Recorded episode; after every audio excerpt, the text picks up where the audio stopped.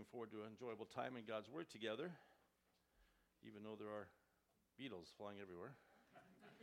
Thank you to the ladies who got here early to try to vacuum them all up, but they're relentless, aren't they?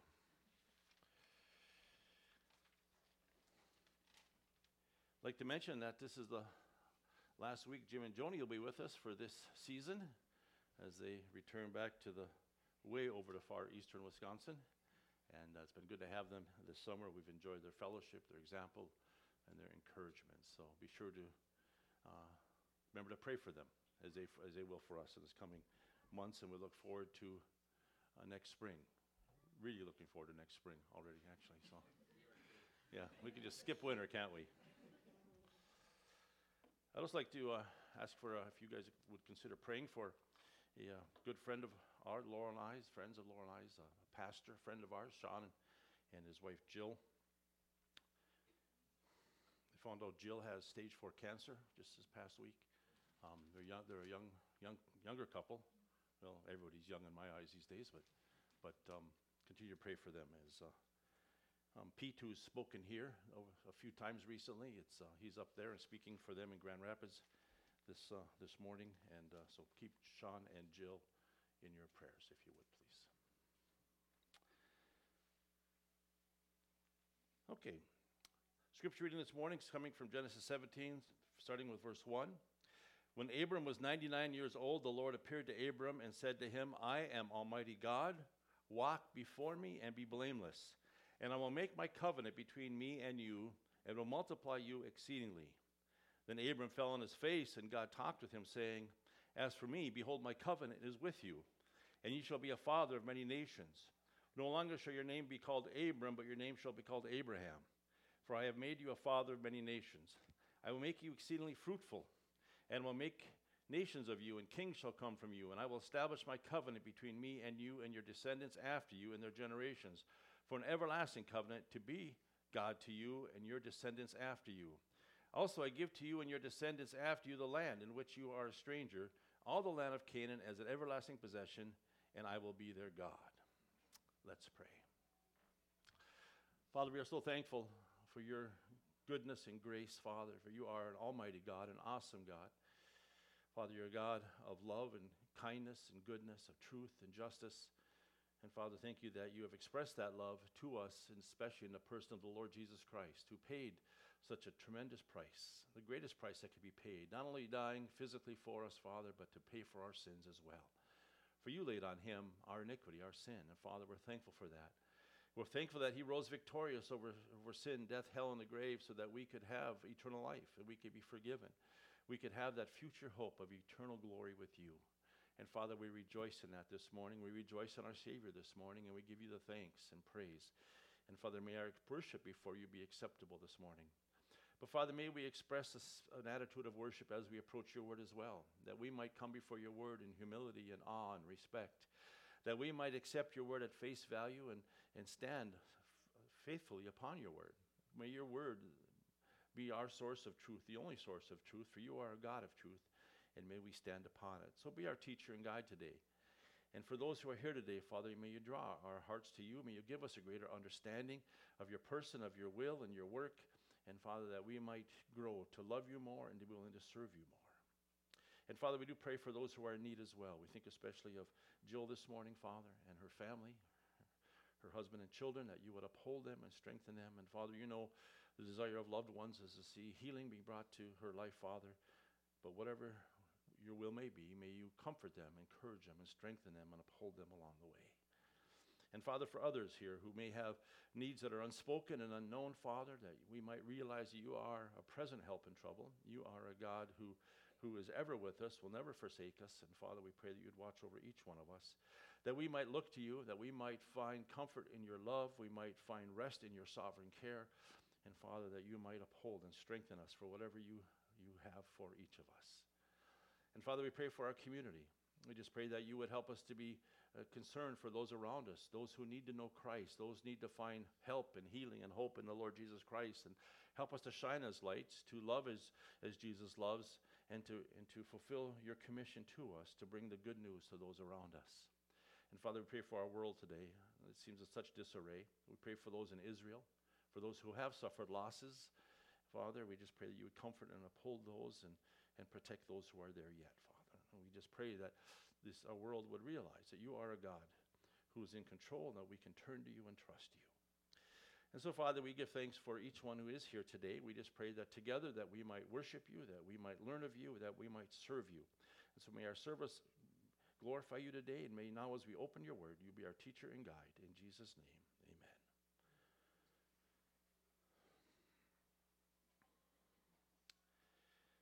When you look around us today, the world is in disarray, isn't it? It is disturbing and um, discouraging in reality, and even when you consider the brutality that mankind is bringing upon one another and all that's going on. So it, it causes us to ask, what is going on? And we know we have a God who is sovereign, He is ruling over all. And yet we might ask ourselves, well, what is going on? What is God doing with Israel? What's going on in the Middle East? And maybe is the end near? We might be asking ourselves. And so this morning we're going to take some time in, from our study of the patriarchs. We've been looking at, uh, the, at the patriarchs as we study the book of Genesis and look a little bit about, the, about what the Bible says, what God has to say about Israel, about history, and about the future today. And that's why we read this passage of Genesis 17 to begin with today, a passage we've looked at in the past, a, pa- a promise that's been repeated to us in our study of Isaac and Jacob of recent weeks the promise that God gave to Abraham, called the Abrahamic covenant, concerning their possession of the land. And we know there's three parts of that promise that God was going to make them a blessing, and God was going to was going to make of them a great nation, and God was going to give them the land, and as well as then that fourth important part that God was going to bless the whole world through them, which Galatians tells us was fulfilled in the person of Jesus Christ, as they provided for us the Savior, the Messiah. And and yet we recognize throughout the Bible this reaffirmation of the promise of the land, because that's really what this con- conflict is all about, isn't it? About possession of the land. And yet, throughout the scriptures, we see repeatedly God repeating to Israel, to Israel to, and to um, Abraham and his descendants the possession of the land. If you jump back to chapter 15, we find in verse 18 on the same day, the Lord made a covenant with Abraham, saying to, to your descendants, I have given this land from the river of Egypt to the great river, river Euphrates. And so, what we really see when you consider the land that God has given them, in reality, it's larger than the nation of Israel is today, isn't it? If you look at a map of those scholars who, who evaluate the scriptures, when you think of the river Euphrates, it's, that travels through Iraq and up into Syria to, to the east, and then it says all the way to the river of Egypt, the Nile River to the west. And so we have, we have a land that includes all of Lebanon and about half of Syria to the north on today's map, almost half of Iraq to the east, all the way to a portion of Egypt to the Euphrates River, including this, most of the Sinai Peninsula, and about 90% of Jordan to the east and south. And so the, what, what we see God's promise to Israel is much larger than the land they're even fighting over today. Than that little piece of land, that little sliver of land is only a portion of God's original promise to them, and that something that God gave to them. And God owns the land, and He has a right to give it to whom He chooses, does He not? If you turn over to Genesis 35, here this is just jumping a little ahead in our study. We find this covenant reaffirmed to Jacob, he, which is our, our present study at the moment, but a couple chapters ahead. Chapter 35, look at verse 9. Then God appeared to Jacob again when he had come from Padan Aram and blessed him. And God said to him, Your name is Jacob. Your name shall not be called Jacob anymore, but Israel shall be your name. So he called his name Israel. And God said to him, I am God Almighty, be fruitful and multiply. A nation and a company of nations shall proceed from you, and kings shall come from your body. The land which I gave Abraham and Isaac I give to you, and to your descendants after you I give this land. And then God went up from him and, and, and in the place where he talked with him, and Jacob set up a pillar, and so on. And so we see this covenant originally given to Abraham, affirmed to Isaac, reaffirmed to Jacob here regarding the land at the time here when God changed his name to what is now the name of the nation of Israel. And if you go down further, we won't read it, but in chap- verse 23 of this chapter, we find here then the, the 12 sons of Jacob or Israel listed, which are the heads of the 12 tribes of Israel. These are the descendants to whom God has given this land. That is unquestionable in scriptures. It's repeated over and over again in scriptures that God gave the land to the descendants of Jacob, to these 12 tribes of Israel. Now we know, as I mentioned the map, that that land was never fully possessed. We know that God had led them into the land initially under Joshua to lead them into the land of promise. If we want to see that, let's turn to Joshua chapter 1. Joshua chapter 1. We're going to be turning some pages this morning, so I hope you're ready. Taking some notes because there are a multitude of passages that contribute to this topic, and we're just going to scratch the surface in reality. Joshua chapter 1 here, when Joshua was about to lead Israel to the land of promise, Moses had passed on, and God had appointed Joshua as the one to lead Israel. Just start with the first verse of the first chapter. After the death of Moses, a servant of the Lord, it came to pass that the Lord spoke to Joshua, the son of Nun, Moses' assistant, saying, Moses, my servant, is dead. Now therefore arise, go over this Jordan, you and all this pe- people, to the land which I am giving to them, the children of Israel. Every place that the sole of your foot will tread upon, I have given you, as I said to Moses. Even from the wilderness and this Lebanon, as far as the great river, the river Euphrates, all the land of the Hittites to the great sea towards the going down of the sun shall be your territory. No man shall be able to stand before you all the days of your life. As I was with Moses, so I will be with you. I will not leave you nor forsake you. So, here once again, we find this land promise reaffirmed as God encourages them to go in and take what He has given them. Well, we know they never fully possessed the, even the portion of the land they were in because passages such as in Deuteronomy chapter 20, God tells them that when you go in, you are going to utterly destroy them, eliminate completely any, any leftovers of the people of this land. And that might seem brutal to us. People might ask, well, why did God have the right to drive other people out of the land to give it to his chosen people, Israel? Well, let's go back to Genesis 15, if you would, please. I should have told you to put a marker there.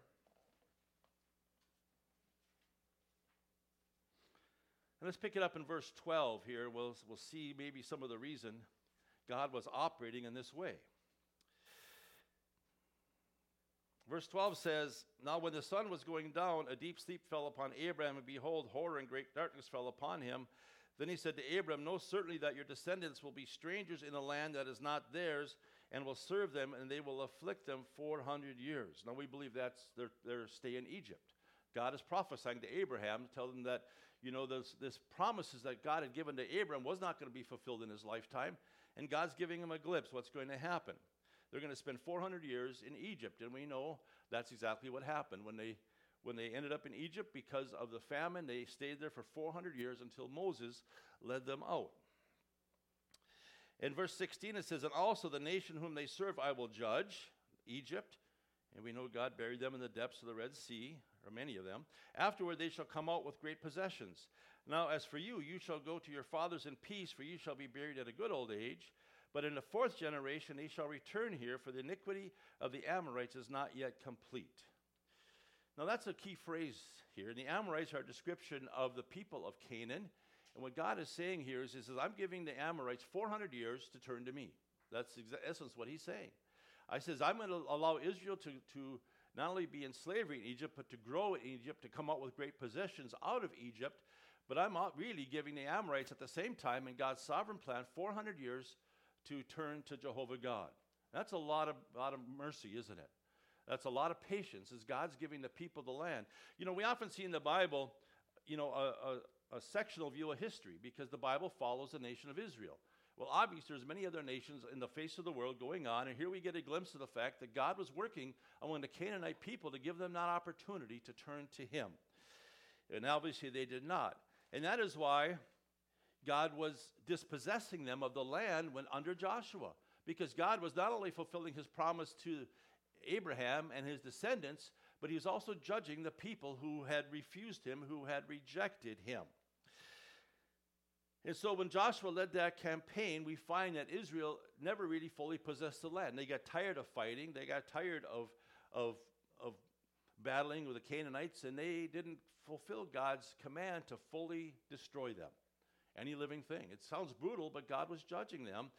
But God had warned them. He says, if you don't, they're going to affect you in a bad way. And I'm paraphrasing, But those many passages in Scripture says if you do not el- eliminate them, they're going to turn you away from me. And we know that's exactly what's happened, isn't it? it? We find Israel oftentimes adopting the culture of the ungodly. They did not dispossess them, they did not eliminate them, and exactly what God had pro- told them happened. You know, in Deuteronomy 28, we find one of the passages in, that, in which Moses warns them of the blessing and cursing of obedience versus disobedience. And the obvious thing is if you follow me, God says, I'll bless you, and He's going to fulfill. And God intends for His children to live full and blessed lives. But if you turn from me, He says, I'm going to curse you or judge you, to discipline you. And that's because He's a loving Father.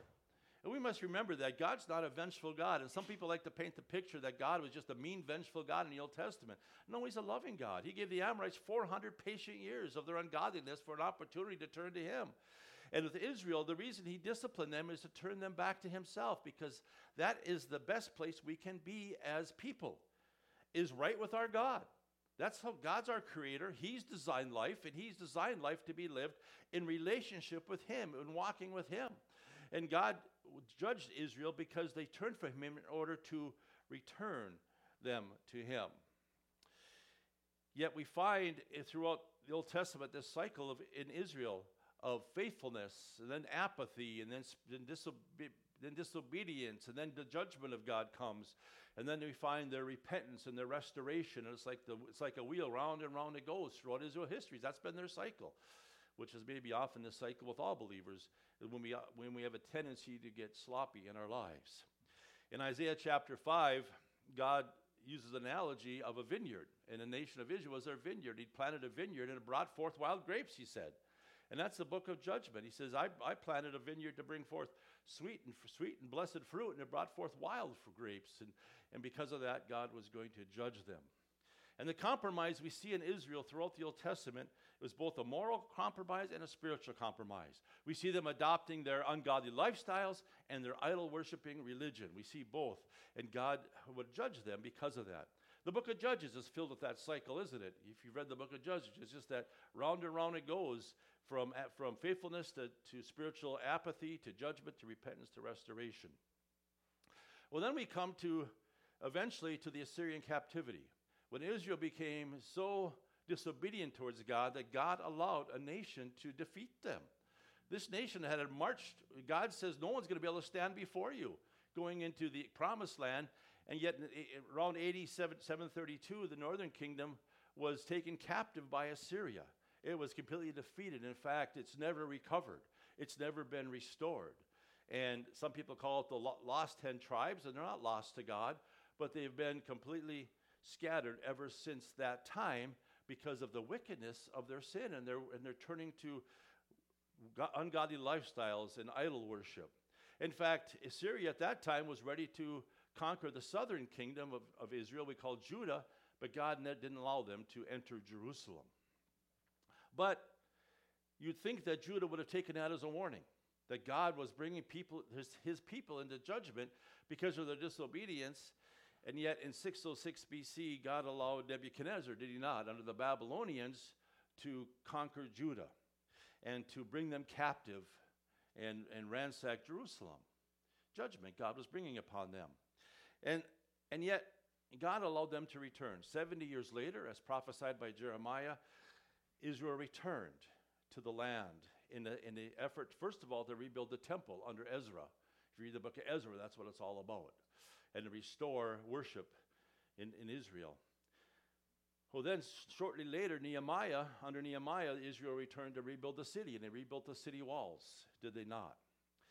But if you turn to the book of Haggai, which is right towards the end of the Old Testament, we find a concerning thing at this time. When God led Israel back to the land after their Babylonian captivity under Nebuchadnezzar, God allowed them to return we find that though they had returned to the, land, had, their hearts had not returned to their God.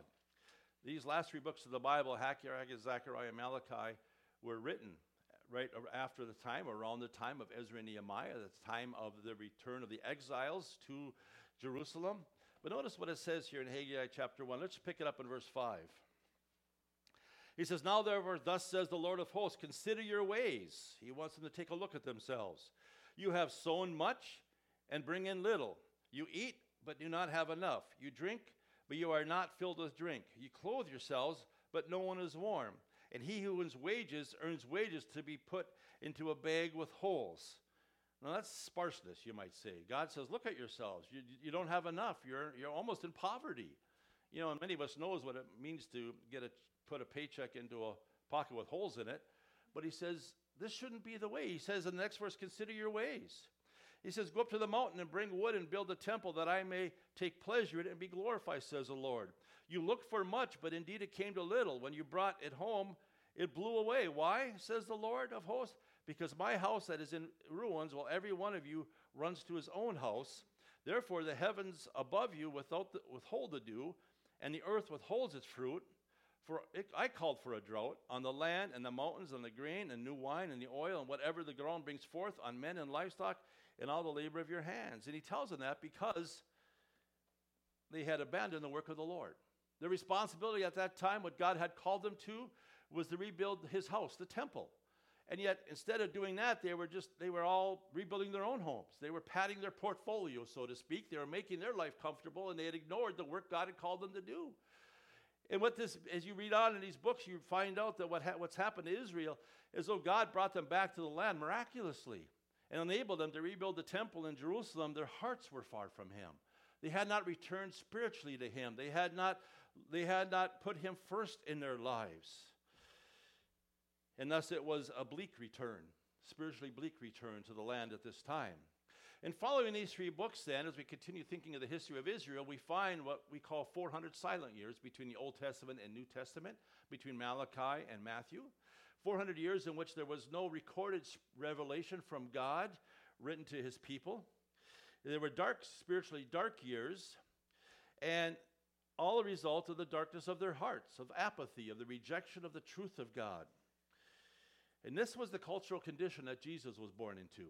This was the period of time when Jesus was born into Israel in which they had departed from God. In fact, they had reinvented their own religion.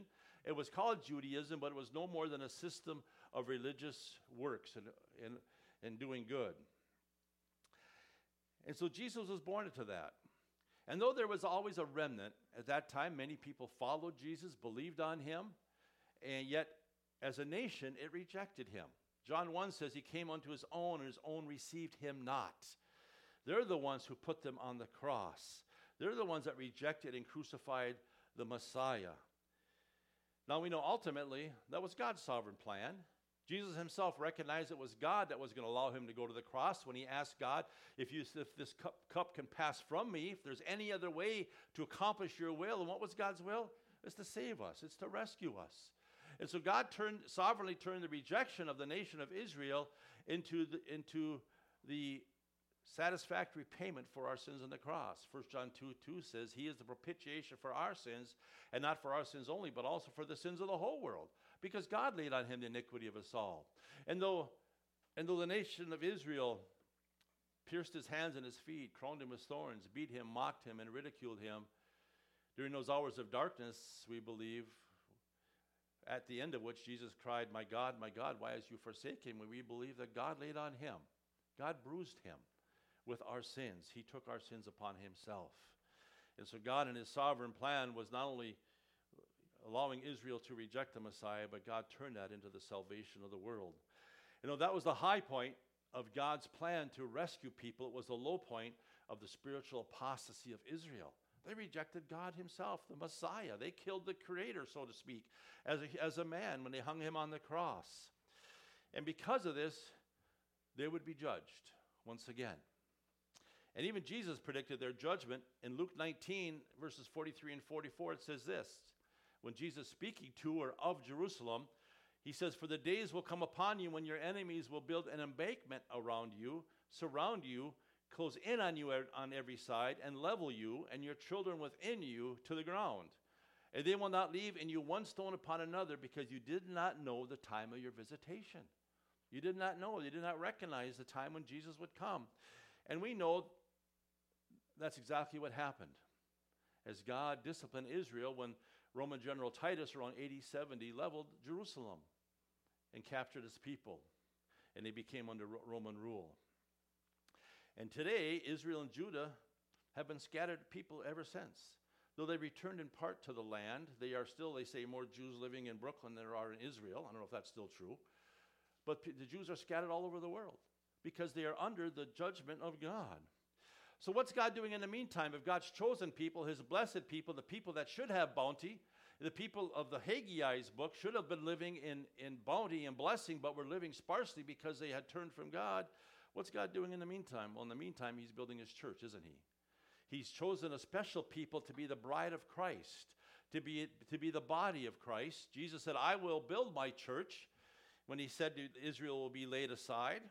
And so they, he, is, he is building his special people, his body, his bride, with, through the gospel. Now, does that mean it excludes Jews? Absolutely not, because the Bible says, Whosoever will may come. The gospel is open to anything. God is disciplining Israel as a nation. And that's important to recognize. As a corporately as a nation, they are under the discipline of God. And so the New Testament addresses this. Let's go to Romans chapter 9. As we consider the present state of Israel, at least at the, at the time this was written, Romans chapter 9, and we'll see where they fit in this program. Because there are some today who believe that God is through with Israel once and for all. He's just, they dumped him, so he dumped them. Well, God doesn't work like people works. God is ever faithful. Romans chapter 9, uh, just a few verses. This, this, this, this section of Romans 9 through 11 is much about Israel and the church. We'll just pick out some highlight passages. Verse 30, here it says, What shall we say then? That Gentiles who do not pursue righteousness have attained righteousness, even the righteousness of faith. But Israel, pursuing the law of righteousness, has not attained the law of righteousness. Why? Because they did not seek it by faith, but as it were by the works of the law, for they stumbled at the stumbling stone. As it is written, Behold, I lay in Zion or Jerusalem a stumbling stone and a rock of offense, and whosoever believes in him will not be put to shame. So, first of all, Paul here identifies the problem. Israel has rejected salvation by faith alone. He said the Gentiles, who really as a whole weren't seeking after God, but God seeked them. God reached out to them. God offers the offer of salvation to the whole world. And, and, and He allows us to attain righteousness because righteousness is necessary to enter heaven, but we attain that by faith. 2 Corinthians 5:21 indicates to us that we are when we are saved, we are given the righteousness of Christ. It says, He hath made him to be sin for us who knew no sin, Jesus, that we might be made the righteousness of God in him. A lot of people think that the way you get to heaven is by is by providing your own righteousness, doing good works and good deeds, being the best you can be. But that was Israel. They sought it through works, through the keeping of the Old Testament law, specifically the Ten Commandments, rather than by faith. And that's why God rejected them, because they rejected the Savior, the Messiah, and his offer of salvation freely through his death, burial, and resurrection. So they're in a state as a nation of unbelief. And today, the nation of Israel, even though there are some in the land, is by and large irreligious, if not Judaistic or some other religion. They are not Christian. There are Christians in, in, in, in Israel, but there, are few. But they are those who have accepted the Messiah. If they're Jews, you might call them Messianic Jews, but they have rejected God's plan for salvation in the person of the Messiah. But God's not through with them. Even though they're in a present state of unbelief, in their state of discipline, let's go to Romans chapter 11. Let's just jump over there. And let's read with verse 11. And he says, I say then, have they stumbled that they should fall? In other words, they've stumbled over the stumbling stone. The stumbling stone was Jesus Christ. They stumbled over the message of grace, as many do, by the way. Sometimes when you share Christ with an individual and salvation is by faith alone through Christ alone, they'll say, That's too easy. And then choose, they, they, they reject that message and say, I'm going to just do it my way, which is being the best I can be, because that way I can pat myself on my back and say, Look what I've done. And the message of grace is often rejected. And, and sometimes you wonder, why do they reject free? Free is good. Salvation is freely provided through the Lord Jesus Christ. Romans 5:1 being justified freely by his grace through the redemption that is in Christ Jesus. It's a free gift that God gives to us. And they stumbled over that because their program during these 400 dark years was to get to heaven by keeping the Ten Commandments, and especially with a big emphasis on circumcision, wasn't it? Well, have they stumbled that they should fall then? I mean, God through with them. Did God dump them? Certainly not. But through their fall, to provoke them to jealousy, salvation has come to the Gentiles. And says God uses their fall, their, their stumbling, to provide salvation to all. Because when they rejected Jesus, God took that to accomplish our salvation, the salvation for the whole world. Verse 12 Now, if their fall is, is riches for the world, and by the way, there's no greater riches than to know Christ. No greater riches. You know, someone has said many times over, you can't take it with you. You can try to be buried with all your toys, but you might need a pretty big coffin. It doesn't matter, it'll stay in the ground. You can't take it with you. The greatest riches is to know you're gonna, where you're going to live for all eternity. Is there anything more important in life? Anything more important to pursue than to know Christ and to know that you're saved for all eternity rather than pursuing the simple pleasures of life for your 70, 80, 90 years here? True riches, isn't it? And their fall brought riches to the world, and their failure, riches for the Gentiles. How much more then their fullness? For I speak to you Gentiles, inasmuch as I'm apostle to Gentiles, I magnify my office, if by any means I may provoke to jealousy those who are my flesh and save some of them. For their, their being cast away or set aside is a reconciling of the world. What will their acceptance be but life from the dead? And so on. Now, this is beginning to indicate that though they have been laid aside, though they are under discipline, in a state of unbelief as a nation, God says they're going to be brought back to life as a nation, doesn't, doesn't He? Jump over, jump ahead here in this chapter to verse 25, where it says, For I do not desire, brethren, that you should be ignorant of this mystery, lest you should be wise in your own opinions, that blindness in part has happened to Israel until the fullness of the Gentiles has come in.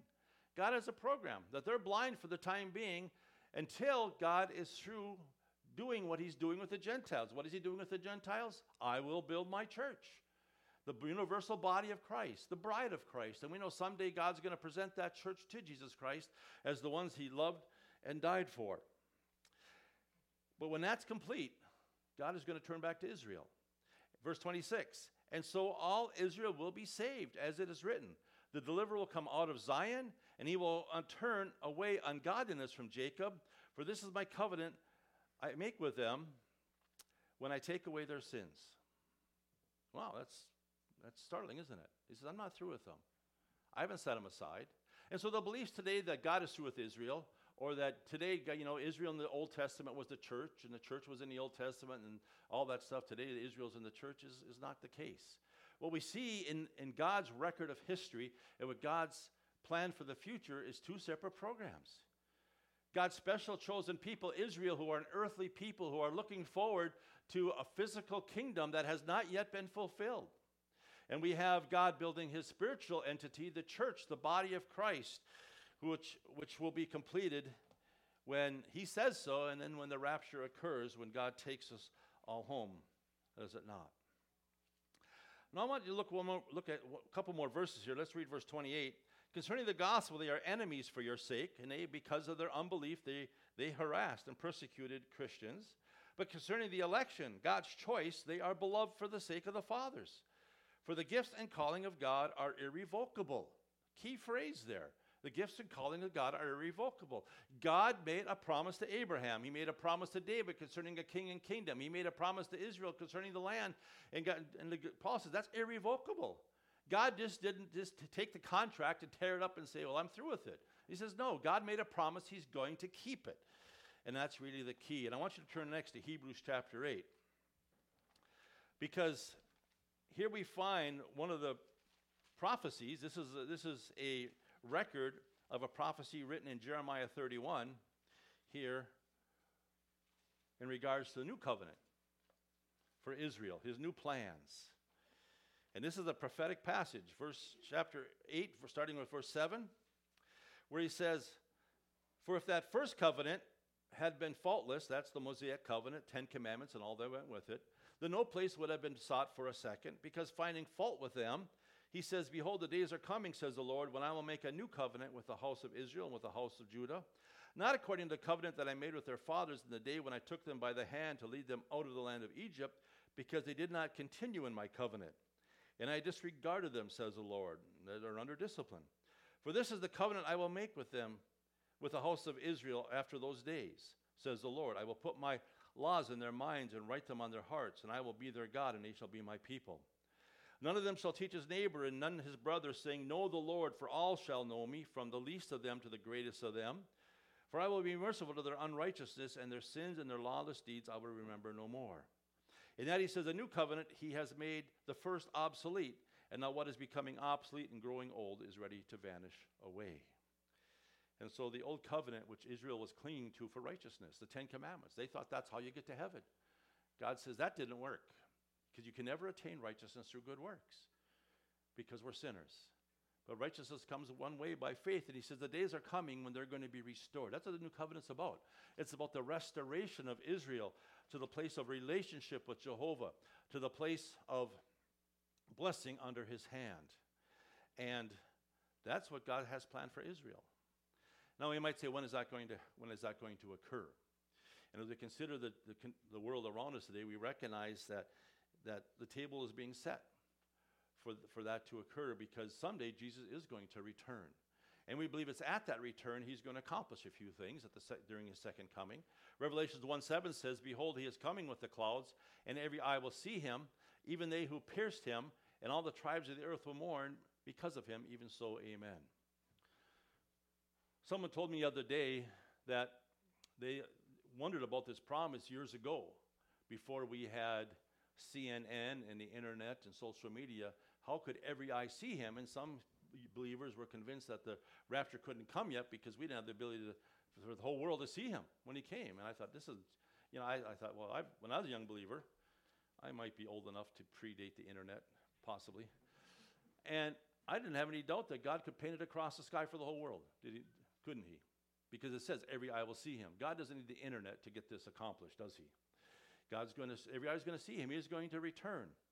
Turn with me, will, if you will, to what Jesus had to say about this in Matthew chapter 24. Matthew chapter 24.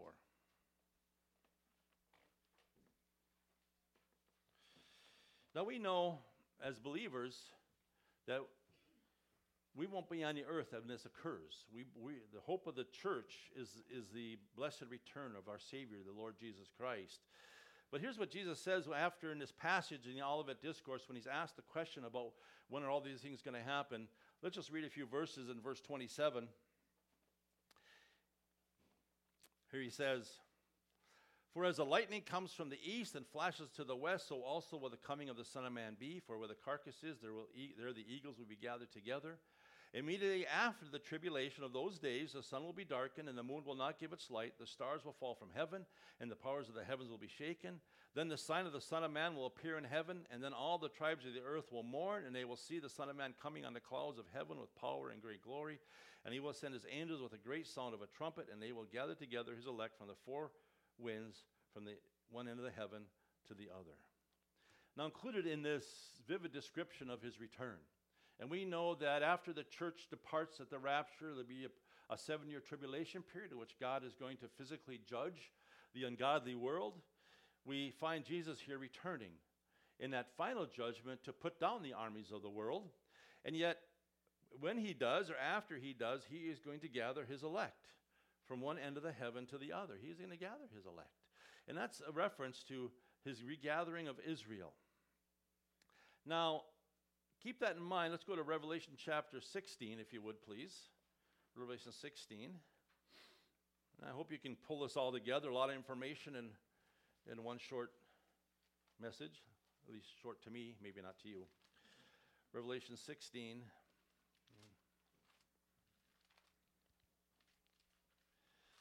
Here we, we find this last great battle defined as what we call the Battle of Armageddon. Verse 12 of Revelation 16 says, Then the sixth angel poured out his bowl on the great river Euphrates, and his waters, its waters was dried up, so that the way of the kings from the east might be prepared.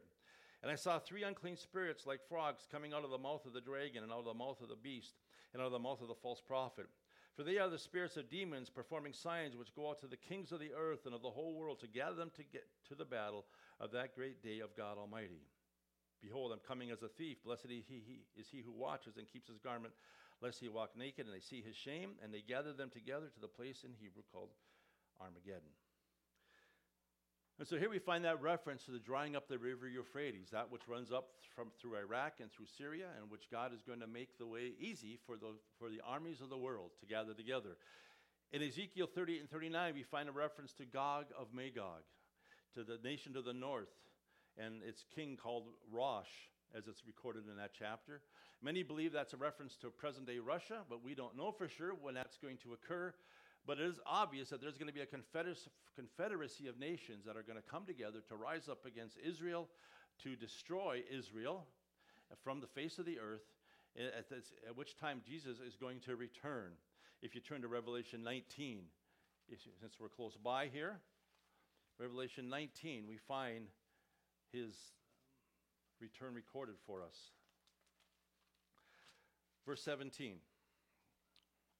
Then I saw an angel standing in the, s- the sun and cried with a loud voice, saying to all the birds that fly in the midst of heaven, Come and gather together for the supper of the great God, that you may eat the flesh of kings, the flesh of captains, the flesh of mighty men, the flesh of horses, and of those who sit on them, and the flesh of all people, free and slave, both small and great. And I saw the beast and the kings of the earth and their armies gathered together to make war against him who sat on a horse and against his army. Then the beast was captured, and with him the false prophet who worked signs in his presence, by which he deceived those who would receive the mark of the beast and those who worshipped his image, those who were cast alive in the lake of fire, burning with brimstone. And the rest were killed with a sword from which proceeded from the mouth of him who sat on a horse, and all the birds were filled with their flesh. Now, this is just one of many passages, New Testament and Old, that refer to this awful, dreadful day of the Lord when Jesus comes to put down this, this uh, confederacy of people that rise up against Israel to defeat the beast and the Antichrist and, and, to, ca- and to cast them into the bottomless pit. And it's that time he comes to defend Israel. And so as we look today, we recognize that the stage is being set. Do we think the end is near? It's possible. As the nations of the world gather to, to seek to annihilate Israel as they declare on the news, um, the Euphrates has not dried up yet. And yet there are other things that are going on. You know, one of the teachings of the you find in Ezekiel is that there is going to be a temple built in the, during, during the millenn- tribulation and millennium. And uh, the news tells you today that there's an effort, there's an organization that is determined to rebuild the Jewish temple on the Temple Mount. And uh, according to many, the, much of the furniture has, has already been built. The plans are drawn up, materials are ready.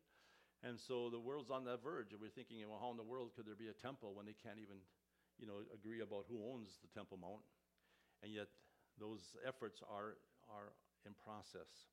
Now, I'm not saying that the Lord could return at any time because we believe that the next event for us is the rapture of the church. But but the conditions are ripe, are they not? Because it looks seems to us like the world is spinning completely out of control. And yet we forget that our God is in control. He has a plan for his people. I want you to turn to Ezekiel 39, if you would, please. And Ezekiel 39.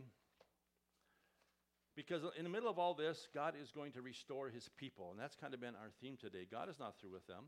I don't want to ignore this passage. While you're turning there, I would mention these two verses from Amos chapter 9. Verses 14 and 15 say, I will bring back the captives of my people Israel. They shall build the waste cities and inhabit them. They shall plant vineyards and drink wine from them. They shall also make gardens and eat fruit from them. I will plant them in their land, and no longer shall they be pulled up from the land I have given them, says the Lord our God.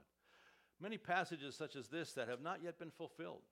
You know, when a person reads the book of Isaiah, chapter 11 especially, where it talks about the lying down with the lamb and all those pi- pleasant pictures of peace and prosperity and, and the wonderful environment, those have not happened yet. Those are promises that God has given to Israel that are irrevocable. They are going to happen.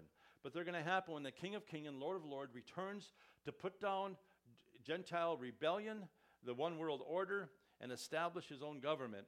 And Israel will enjoy that time of bounty. Look at Isaiah, Ezekiel 39, verse 21. I will set my glory among the nations. All the nations shall see my judgment, which I have executed, in my hand, which I have laid on them. So the house of Israel shall know that I am the Lord their God from that day forward. The Gentiles shall know that the house of Israel went into captivity for their iniquity, because they were unfaithful to me. Therefore I hid my face from them, I gave them into the hand of their enemies, and they all fell by the sword. According to their uncleanness and according to their transgressions, I have dealt with them, and hidden my face from them. Therefore, thus says the Lord God Now I will bring back the captives of Jacob, and have mercy on the whole house of Israel, and I will be jealous for my holy name. After they have borne their shame and all their unfaithfulness, in which they were unfaithful to me, when they dwelt safely in their own land, and no one made them afraid. When I have brought them back from the peoples, and gathered them out of their enemies' hands, and I am hallowed in them in the sight of many nations, then they shall know that I am the Lord their God, who sent them into captivity among the nations, but also brought them back to their land, and left none of them captive any longer. And I will not hide my face from them any more, for I shall pour out my spirit on the house of Israel, says the Lord God.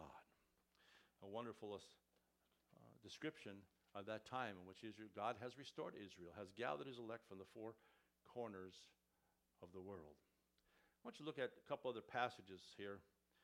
Daniel chapter 4, since we're right nearby. Next book over, Daniel chapter 4.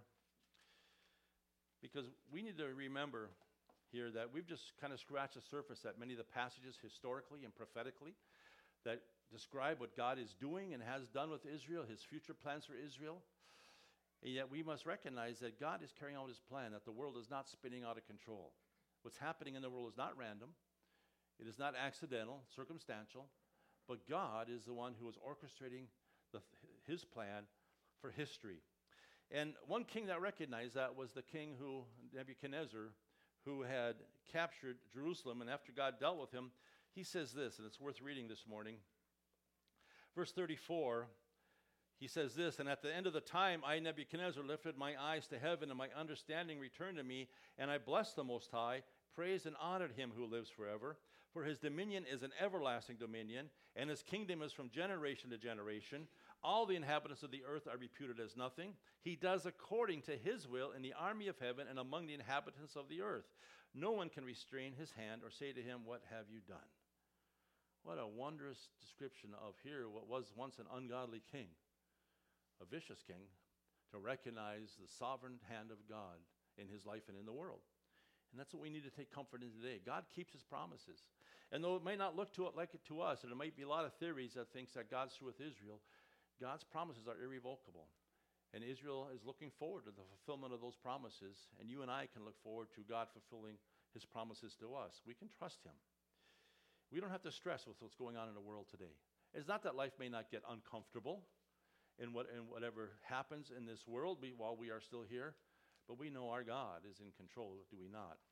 And I want to close this out by turning to 2 Peter chapter 3, a passage that reaches a little beyond this, what the future coming tribulation and second coming and millennial reign, and yet it makes a wonderful point and leaves for us a challenge here this morning in light of these things that are going on. Verse 10. Oops, I'm in the wrong Peter. Hang on. Verse 10 of 2 Peter 3 But the day of the Lord will come as a thief in the night. That's the second coming, by the way. In which the heavens will pass away with a great noise, and the elements will melt with fervent heat. Both the earth and the worlds that are in it will be burned up. This is at the end of the end of time. Therefore, since all these things will be dissolved, what manner of persons ought you to be in all holiness and godliness, looking for and hastening for the coming day of God, because of because of which the heavens will be dissolved, being on fire, and the elements will melt with fervent heat.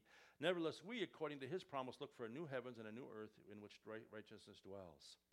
So, as the day of the Lord extends beyond the tribulation of the time when he finally puts an end to this sinful creation, creates a new heaven and a new earth, it asks this question In light of these things, what kind of persons ought we to be? When we look around us and see the craziness of the world events all that's going on in the East, we should not only remember that our God is in control, no one can stay his hand, he is accomplishing his will, but what kind of persons ought we to be? Is the end near? You know, the Bible tells us to live in light of his return. Ever since Jesus left the earth, we're to live in light of the fact that he could come at any moment. But as we see the signs developing, whether this is the, the signs of the end or whether life will go on for another thousand years, God, I think, is challenging us. Are there those in our lives those we know that need to hear the good news. You know, if God would say on a certain date on the calendar that this is when I am coming, how urgent would we be to get the gospel, get the good news? And that's what Peter's saying here. What kind of people ought we to be if we really believe this is what's going to happen? It should challenge our hearts. And when we see the, these things transpiring in the East, it should, it should encourage us, challenge us to think, okay, Lord, there are people in my life I've never shared Christ with, people maybe not even aware of. And we should, we should be that much more committed to the commission to which we're called to be his witnesses. Let's pray. Father, we went through this quite quickly this morning, some of the passages about your plan for history, what you have done in the past with your nation of Israel, your establishment of the church, what you plan for the future. And Father, ultimately, we, we are thankful that you are a sovereign God who, who controls all that goes on in this world. You work your work among the men. You set up kings and take them down. And Father, we don't know the days or the times, the times or the seasons. You tell us we're not going to know exactly when you're going to return. But Father, we see these things coming, coming to pass that, that seem to fulfill and indicate that the time could be, the end could be near. And Father, may we take this challenge that Peter lays before us. Let's consider what kind of people ought we to be if we consider that eternity may be, may be just around the corner. And so, Father, we give thanks for these things that you've revealed to us. May we understand them, and may we live in light of them for your glory, we pray. In Jesus' name, amen.